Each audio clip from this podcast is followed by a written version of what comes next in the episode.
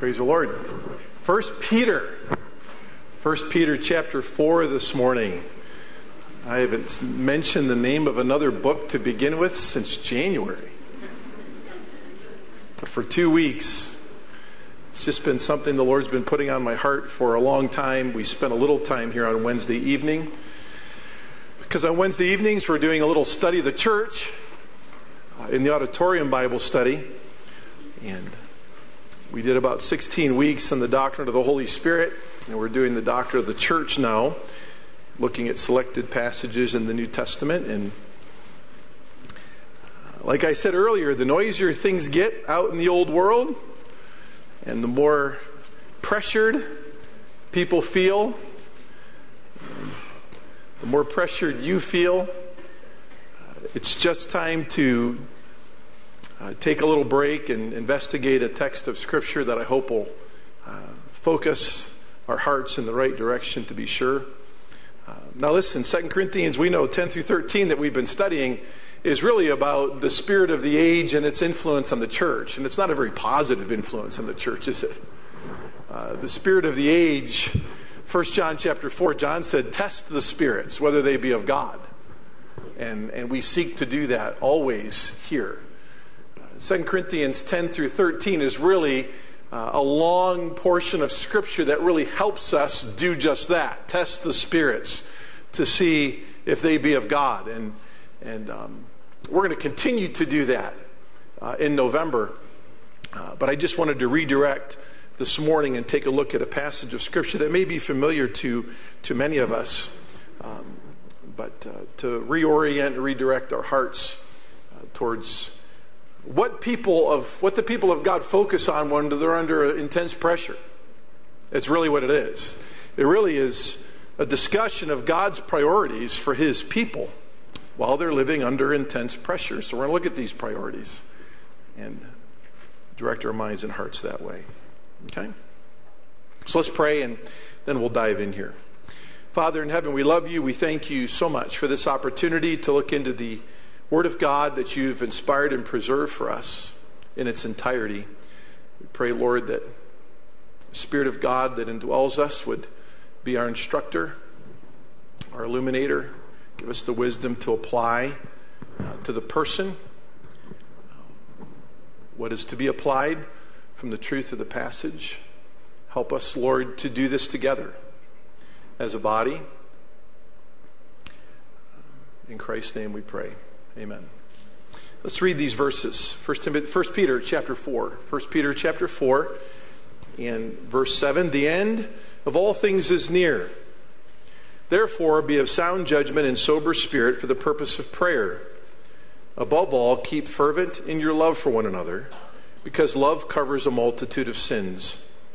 Be hospitable to one another without complaint. As each one has received the special gift, employ it in serving one another as good stewards of the manifold grace of God. Whoever speaks is to do so as one who is speaking the utterances of God, and whoever serves is to do so as one who is serving by the strength which God supplies, so that in all things God may be glorified through Jesus Christ, to whom belongs the glory and dominion forever and ever. Amen. We preached through the book of First Peter almost a decade ago. I wouldn't expect you to remember this text in particular, uh, but we've reformed uh, this text to, I trust, bring out more of the truth of the text as it would have been received by those in Asia Minor who first received it. Okay. So, the external, as we've said already, and internal pressures that we deal with every day uh, seem to be at an all time high. Pressures of our job, pressures of school, pressures of demands on our time, the pressures of deadlines, finances, expectations of others, our own expectations of ourselves, the pressures of being a husband or a wife or a parent, the pressures of wanting to be married and not being married yet pressures of maybe wanting to have kids and not being able to have children, the pressures of you young people who say, What am I going to do with my life? The pressures that come from us who are older, looking back, asking ourselves, What have I done with my life? Pressures everywhere, in every season of life. And my friends, it's even upon our children now, isn't it? There are pressures our children face now that I never faced when I was a little one. Uh, there's academic pressures put on them, expectations. Uh, my goodness, some some curricula of some schools is, and I guess it's all fine and good. If you want your children, child to be trilingual before they graduate from kindergarten, I don't know. But I know I'm exaggerating there a little bit, but it just seems to. I was learning my ABCs in kindergarten, not Latin. Um, and then the athletic pressures put on our kids, right? Um, got to be as good at hitting a, a, a curveball as Johnny is next door, and you know, maybe we can get on Johnny's travel team and and uh, live underneath that added pressure of life and and um, gone are the days when the biggest pressure for me coming home from school was making sure I didn't have any grass stains in my pants from playing football at recess. That was pretty intense pressure in my home.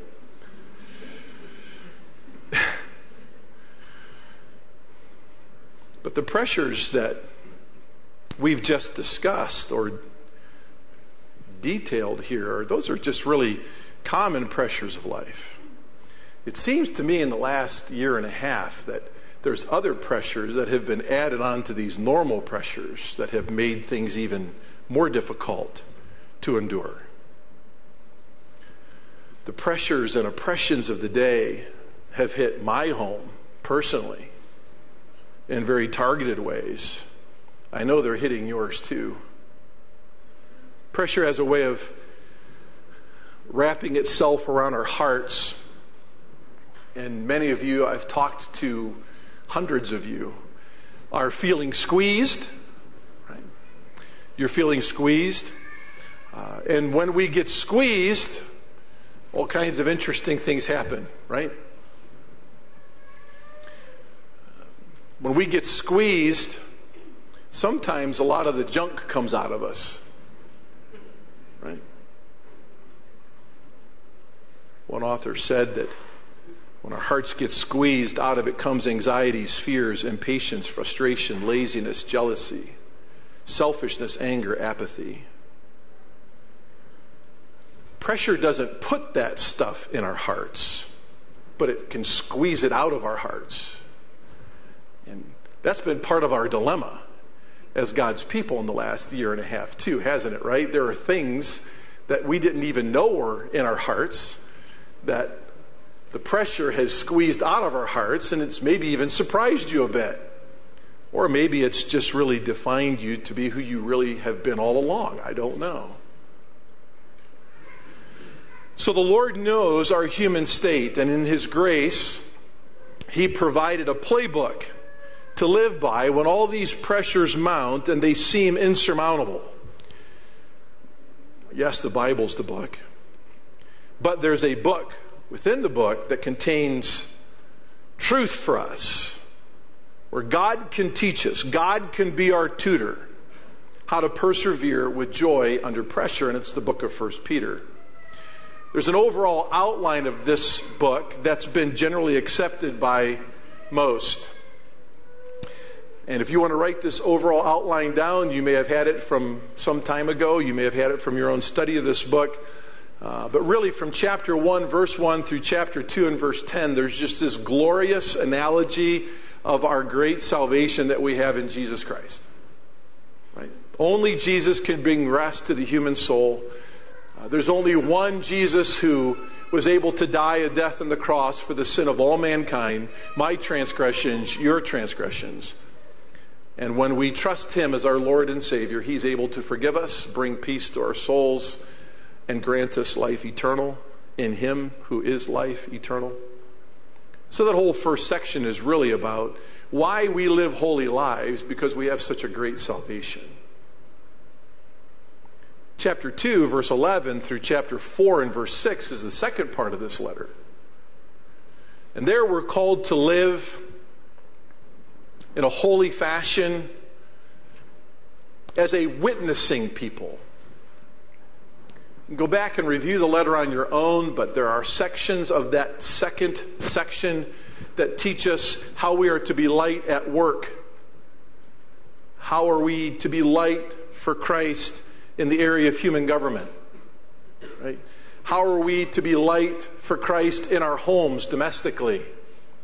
And Peter highlights some various areas where we live out the gospel very similarly to the way Paul, Paul does in Colossians chapter 3 and Colossians chapter 4, through verse 6 there of chapter 4.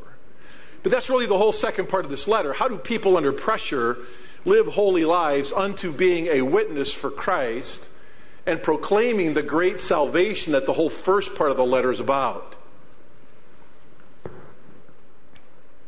And then, chapter 4 and verse 7, where we begin this morning for the next two weeks, through chapter 5 and verse 11, this is how we endure under pressure in light of, for us, a pretty major event on the calendar that is yet to happen. Jesus is coming again.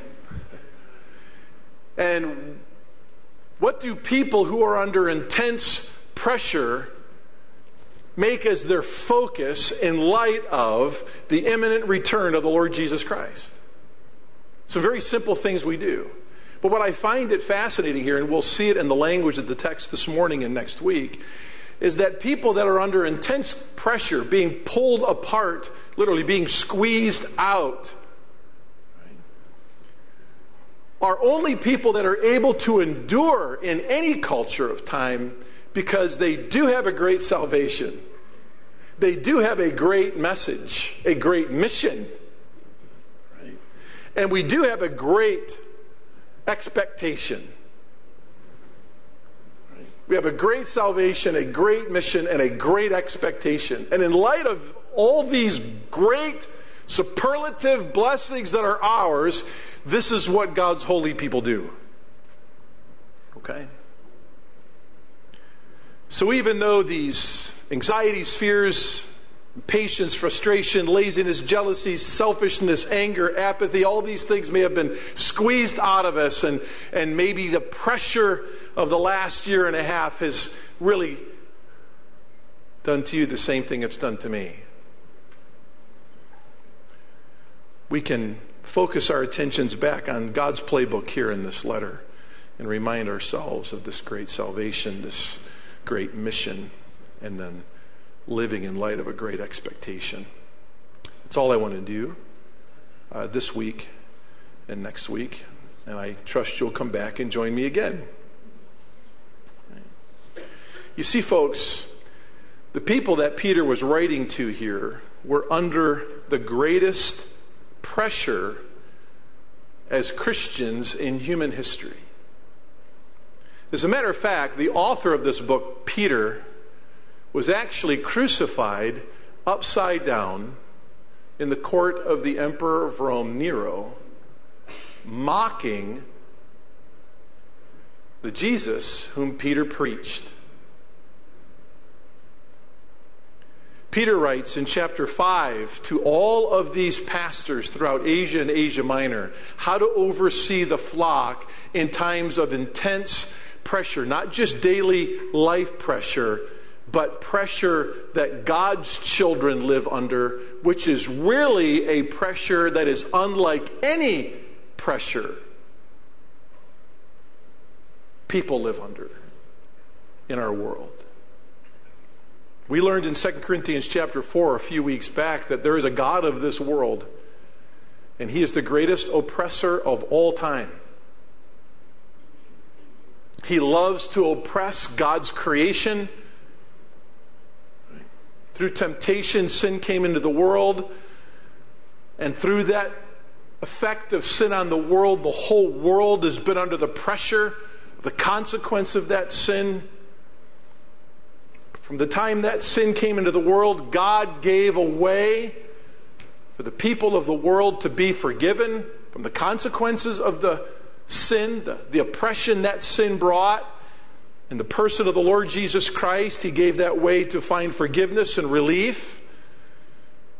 And the people that did embrace Jesus Christ as Lord of their life, the people to whom Peter writes, the God of this world, Satan himself, puts his crosshairs on those people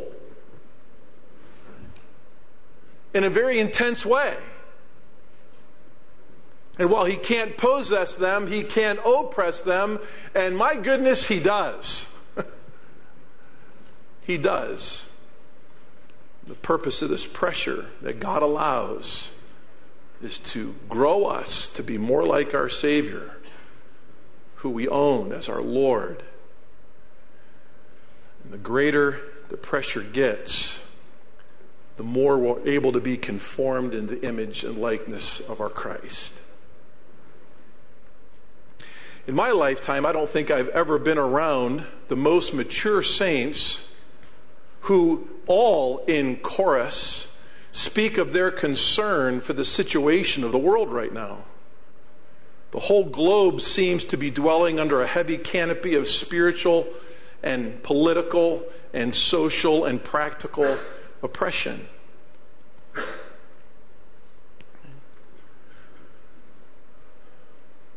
Just when we think one day has brought enough oppression for us personally, our church collectively, our community, our nation, and our world can handle, another one comes and another one comes. And we all know who the great oppressor is, and we've already said, and we know that he's against the plan of God to redeem the world, and we can know for sure that he and the world will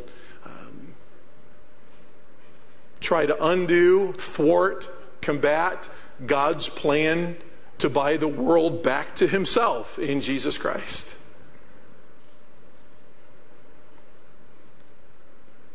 ever since again, man fell into sin. And God provided a way out of that sin and the effects of that sin through Jesus Christ alone. Satan has tried to undo Christ and the message of God in Christ.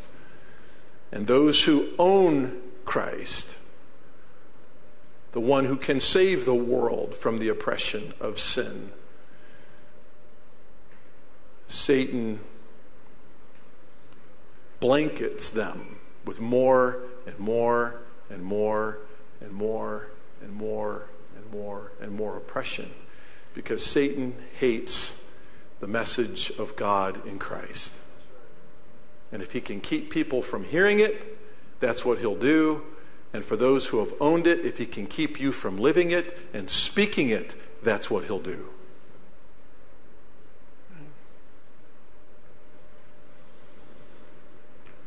So,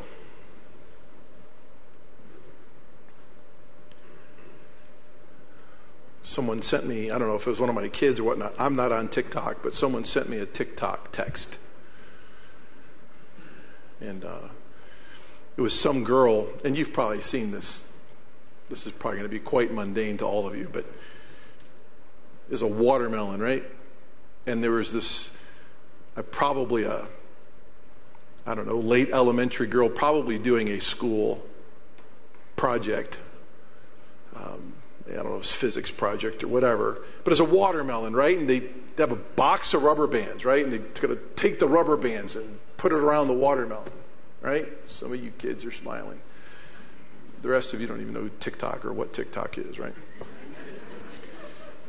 I don't know. Three, 350, 351 rubber bands, right? and you just keep putting these rubber bands over this watermelon. And then, sure enough, the, what you think is the unthinkable actually happens. It's on that 352nd rubber band that this watermelon just bursts. And some of you feel like that spiritually in the last year and a half. we've been having rubber band after rubber band after rubber band, and just when you thought you were going to hold up underneath all that pressure, there's this other rubber band. And even those of you that have been saved the longest, sometime in the last 19 months, you burst. right? And that's a good thing. Right? Because it creates quite a mess. Right? As a matter of fact, when these this little girl's watermelon burst in real time, she's watching it burst and turning away, running away from the mess, right? Of the splatter of the watermelon. So, what do we do with that which is the mess within us apart from Christ? We, in Christ, seek to address it, clean it up, and move forward and regather ourselves, so to speak, spiritually and grow to be formed into the likeness of Christ. And I think, folks, not just you, not just me, not just us, but really those who are in Christ across our country and across the world have been squeezed and and for many some glorious things were revealed and for many, some ugly things were revealed. But nonetheless, the church has some opportunity here to pursue the doing of the playbook outlined here by Peter in this passage.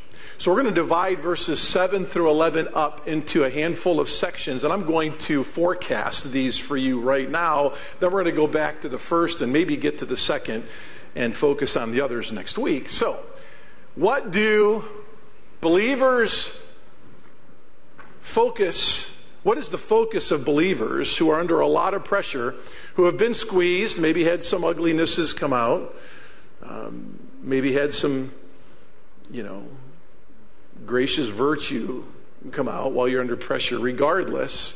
How do we regather? How do we focus? And verse 7 says that we're just to live expectantly. That's it. Live expectantly. Verse 7 is going to go on to teach us that we're to pray fervently, live expectantly, pray fervently. Verse 8 forgive freely. Forgive freely. Verse 9 be available willingly. Be available willingly. And verses 10 and 11 serve faithfully. Serve faithfully. We're going to cover those handful of plays in the playbook, if you will. So, verse 7, we read it. The end of all things is near. That's the first line, isn't it? The end of all things is near. By the way, uh, this was a common phrase that was written by authors of the New Testament, primarily Peter and Paul. Paul wrote two thirds of the New Testament. But it became a common phrase in day to day talk among God's people, whether they were gathered together in assembly to worship or they would brush shoulders with each other in town. And especially a group of people that were under a lot of pressure and actually their lives were at risk because of their faith. So, regularly, when they interfaced with one another, they would say this The end of all things is at hand.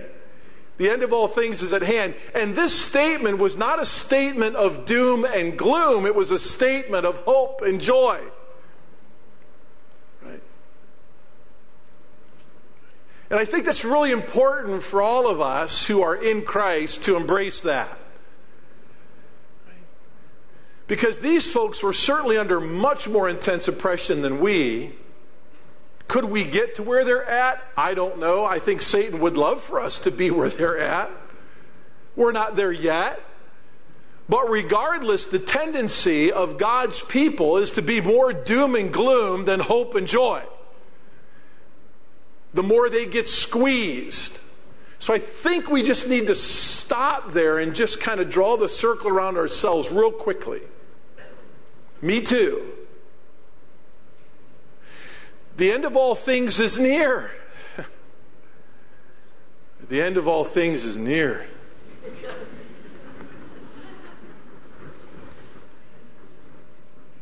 It's really only two ways that this can be understood. I'm going to list for you here a number of passages where you'll see this phrase mentioned. Romans chapter 13 and verse 12. Paul says, The night is almost gone and the day is near. Therefore, let us lay aside the deeds of darkness and put on the armor of light. Philippians chapter 4 and verse 5. Let your gentle spirit be known to all men. The Lord is near. The Lord is near. Hebrews chapter 10 and verse 25. Don't abandon the gathering of yourselves together as the man, manner of some is. And so much the more as you see this day drawing near. James chapter 5, verses 7 through 11. You can write that down if you feel so led. The husbandman stands at the door, he's near. Revelation chapter 1 and verse 3, the same.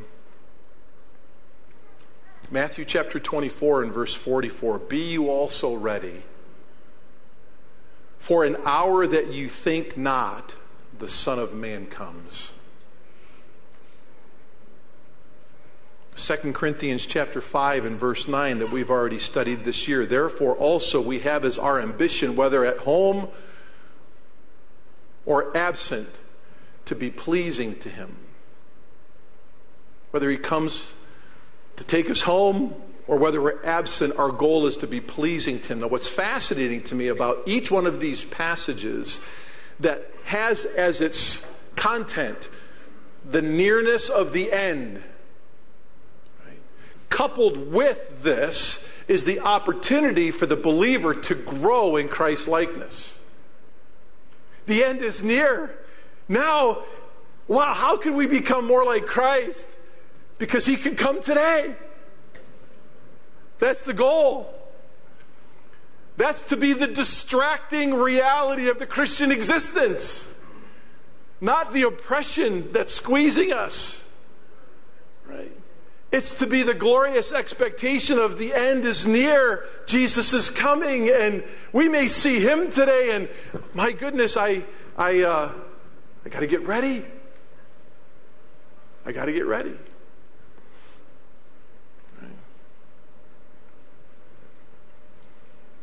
I received pictures from both of my son's new brides in the last few weeks of their weddings. And boy, those are fun to just look at, aren't they?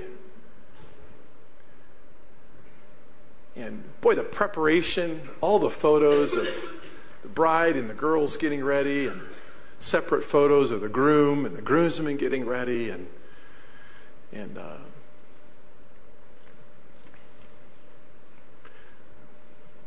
one of my I can't remember, maybe it was my daughter, I don't know, sent me another TikTok by text. And uh, there's, there's, this, there's this thing out there on TikTok, I guess, of, of these grooms up front, right? And someone, I don't know, is stalking them with the video over here, just waiting to see their expression of when their bride appears in the back of the venue and comes in. And the whole goal is to see them crushed with emotion of joy and break down in tears and how romantic it is that this strapping, good looking guy just, just buckles under the beauty of his bride. And then I kind of, kind of like watching those. I just, I was kind of, I was kind of the same sappy way on my wedding day. But my goodness, there's, it's a lot of preparation that goes into that moment. I mean, because of all the preparation, there is that eclipsing moment of wow and ha and mercy. She's beautiful. I mean, I hope you thought your wife was beautiful on your wedding day. I hope you still think she is, you know. Hope you tell her she is. But this is the idea the preparation is done. The bride's about to meet the groom. This is the joy of a believer, regardless of the darkness of the culture.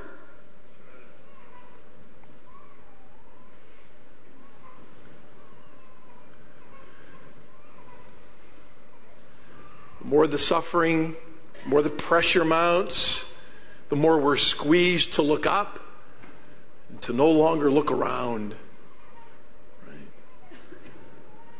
This is what believers do. 1 John 2, verses 27 and 28, there's that preparation time mentioned again for the imminent return to the Lord Jesus Christ. The word end here is an interesting word as it was understood in the first century. Right? Peter's not discussing the end of a particular thing, like the things we've been seeing in the last year and a half that have become very personal to many of us the global political or social oppression or the suffering of a physical illness. He's literally saying the completion of all things is at hand. The end of an age is at hand. And the word end here, telos, is translated in the New Testament also as purpose. The purpose of all things is at hand. In other words, God's got a design. He's got a purpose for all these things being completed unto the end. It literally means it's a, the word telos is a goal that's achieved, a result gained, a fulfillment realized, an ultimate destiny visualized or seen. The word teaches us that when the Lord returns, that Christ will be the wrap up of the age in which we live. He will be the relief of the church of Jesus Christ from the pressure cooker in which they live. And each church that had access to this penned, inspired material believed the same. And the grace they knew caused them to persevere under great pressure with joy because the ultimate purpose, the ultimate purpose of God in Christ was about to conclude. The Bible teaches us that this age, this age really began at the death of Christ and the beginning of the church. So, this age that Peter's talking about here has been in existence for over 2,000 years.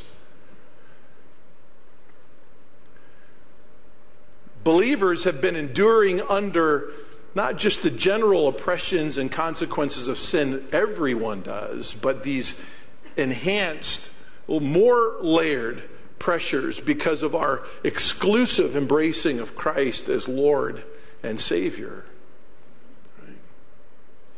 Paul describes these times that believers have been living under as perilous times.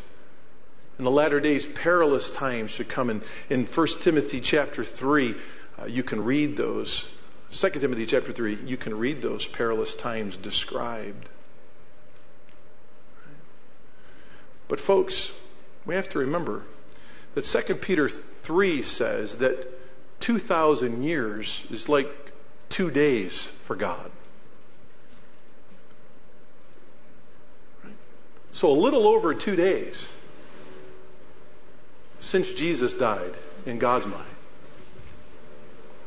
What seems long and arduous and unending and unbearable to us,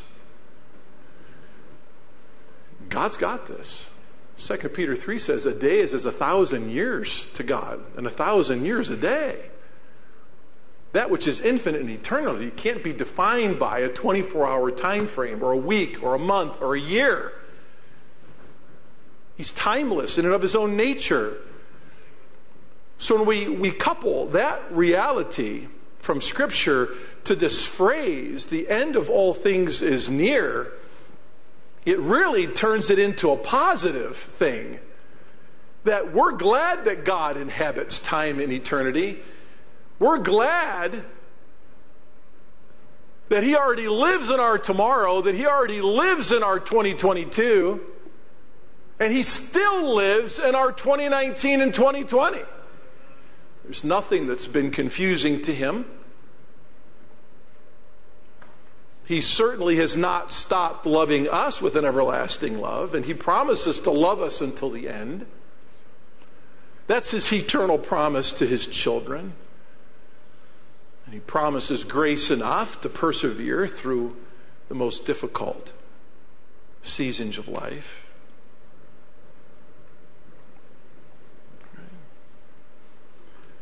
I think you should cross reference here the whole book of First Thessalonians. Five times at each one of the end of the five chapters of that little letter, the Apostle Paul mentions the imminent return of the Lord Jesus Christ. And why does he do that? Because these people, that was their hope. Outside the churches of Asia and Asia Minor, that Peter writes to Thessalonica was the church in Macedonia that was most afflicted for their faith. Right? They were most pressured for their faith and their expectant hope developed a Christ likeness in them, developed a joy, nurtured a joyful disposition of them. Because when you're under the pressure that these folks were and the Thessalonian, Thessalonican people were, I'll tell you what, the return of the Lord Jesus Christ looks really good.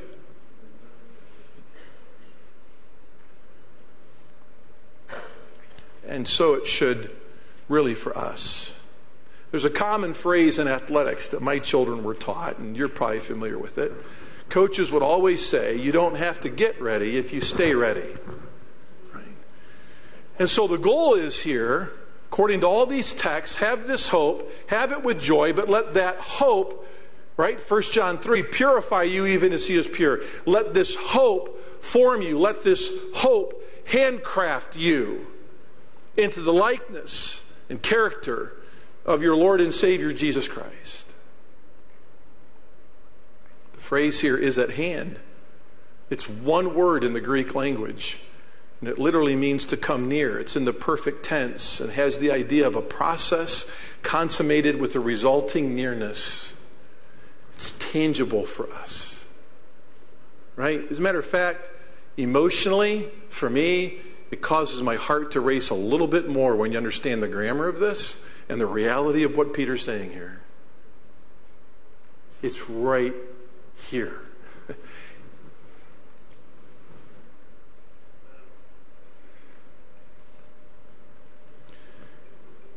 the day of the Lord stands ready to break in at any moment. As one author said, so allow the pressure that we're enduring to see others more compassionately, ourselves more realistically, the scriptures more fully, heaven more closely, and Christ's appearing more sweetly.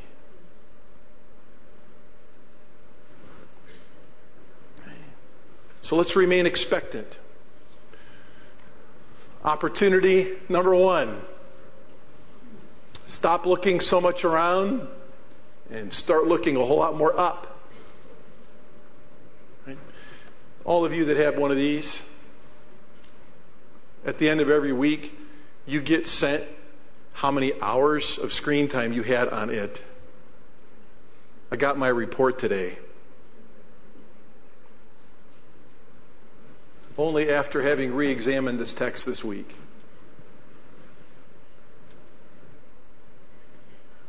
I need to stop looking around so much.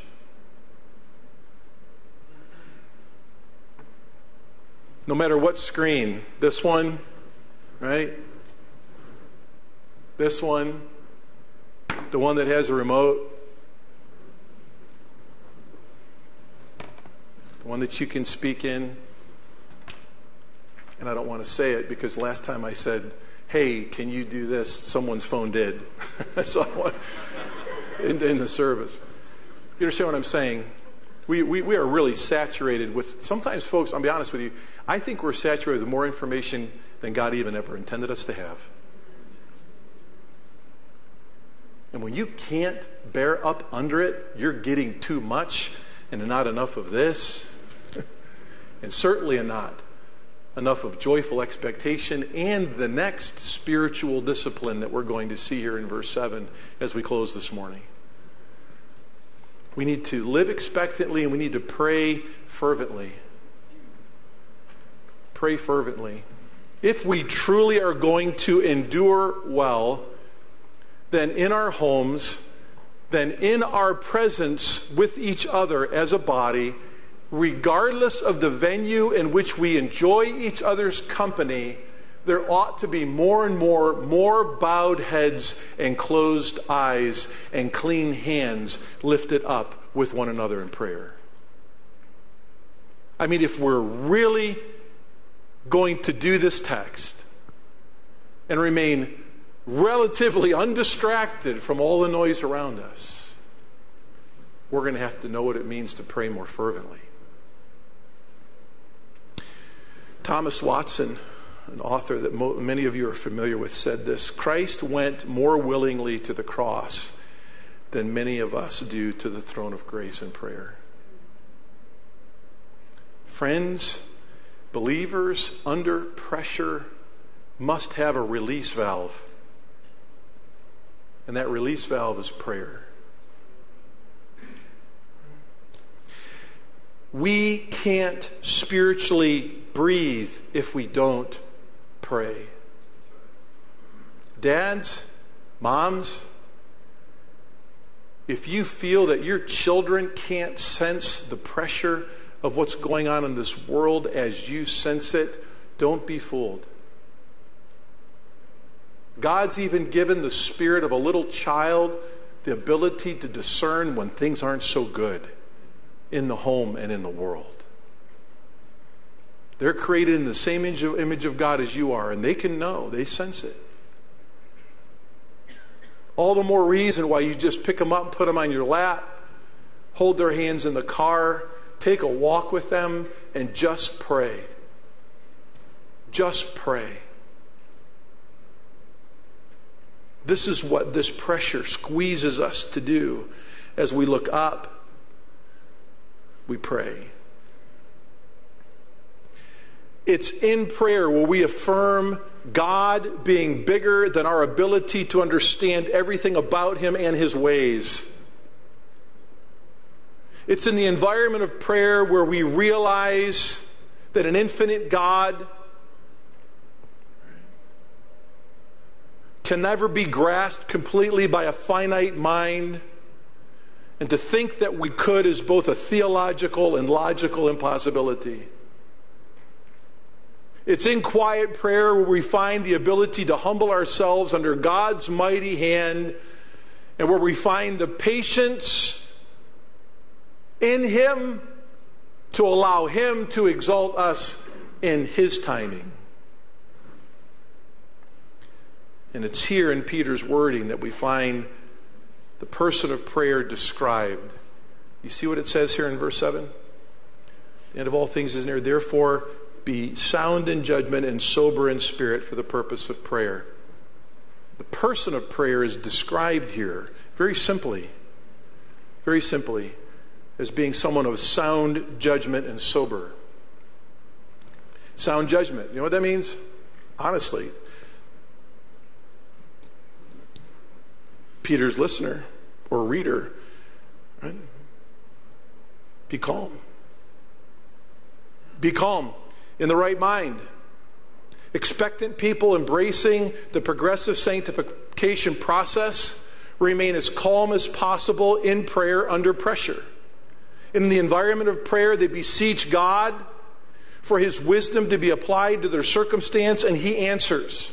The Spirit of God takes the Word of God and allows us to put hands and feet to it in spiritually healthy, healthy ways. And he goes on to say they're not only of sound judgment, they're sober.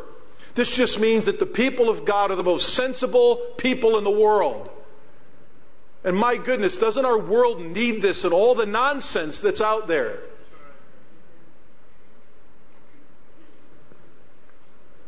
There's a ridiculous amount of nonsense out there. To think that we could have part of a culture that believes another part of a culture is unforgivable.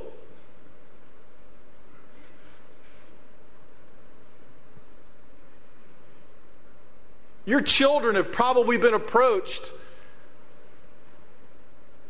as being less of a human being and being eternally racist because of their skin color. And it's an irredeemable reality.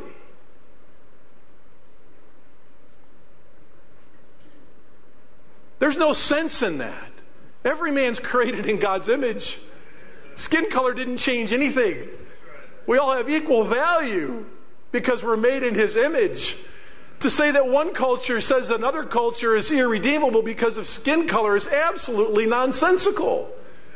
But the Christian world in prayer, these are people of sense, common sense. Everyone's to be loved and respected because of who they are as made in the image of God. We're wise. The word sober literally means having our mental capacities around us.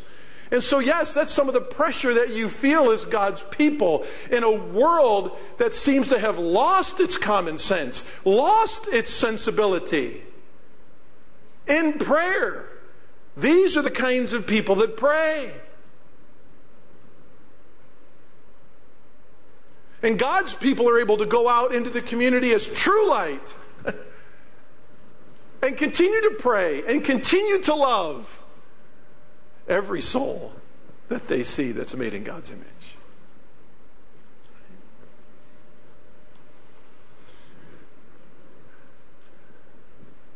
Sensible, wise people that have their mental capacities about them don't cancel anyone out of their life. Makes no sense.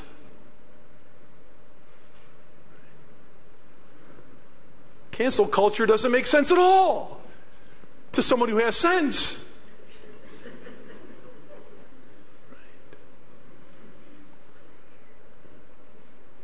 But we remain sober in judgment and, and, and, and, sound in judgment and sober for the purpose of prayer unto the end of prayer.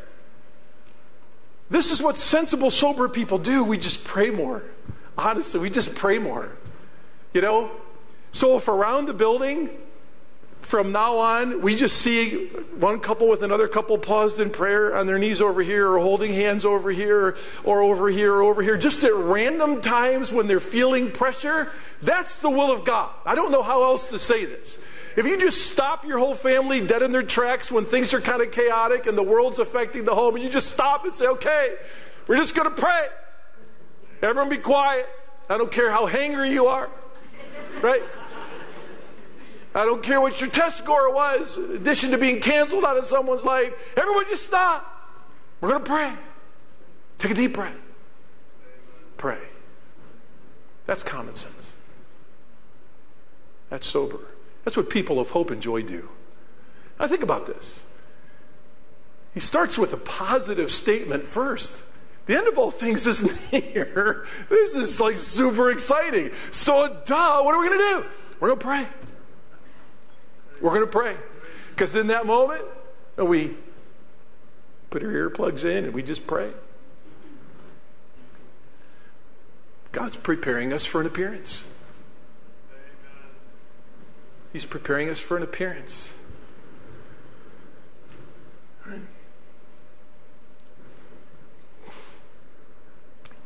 So here again is an additional word granted to us that helps us make sense of what it means to live under pressure with good character. We still must live. We must live. We all know Peter wrote to an afflicted people. We all know they had to survive some extreme circumstances that we've not had to face, but we may. We don't know. We don't know. You can't predict we can see on screens and we can hear in various you know social media platforms and various news outlets certainly it seems like more and more that that faith is becoming the target of many. And all of us could list about 75 different ways that that's happening in our your own personal realities, let alone our current cultural realities. And, and who'd have thought that in our country that faith would ever be in the crosshairs of anyone? but hey, it's happening. but those are the people who continue to be the most sensical, sensical with common sense in the culture for the purpose of prayer. So Peter is encouraging us here to make sure that our lives are blanketed in prayer among one another as things grow more difficult. And prayer here is the most common use for the word, and it's plural. It relays the idea that in anxious times our minds shift to calmness, clear thinking, and prayer, which is already a natural part of our lives anyway. Pray without ceasing. Interesting, isn't it? 1 Thessalonians chapter 5. But people who are really joyful about seeing Jesus and who spend a lot of time in prayer, the next virtue that we'll get to next week, that's like a hot knife through butter for them, they forgive easily. In other words, the flow of the text is going to teach us that if you're not living expectantly with joy, you're probably not praying much. And if you're not living expectantly with joy and praying much, you're probably going to be a person that's going to find it really hard to forgive anybody.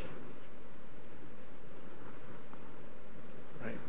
But for us, this is a spiritual discipline of grace. And the tougher the pressure gets around us, the more easy it is for us to forgive. And we'll start there next week, okay? Father in heaven, we love you. Thank you so much for this passage of Scripture that you've preserved for our learning. We thank you for its simplicity to understand it. I pray, Lord, we go from this place this morning more joyful than when we first came. And help us, Lord, to be that spiritual common sense in a culture that seems to increasingly be growing with not much common sense. And may that common sense we bring to it not be a political position or a social position, but Lord, may it be the message of our glorious salvation, the joy of our Jesus, because truly, truly He came to save the whole world and sinners in it, of whom I am chief. In Christ's name we pray.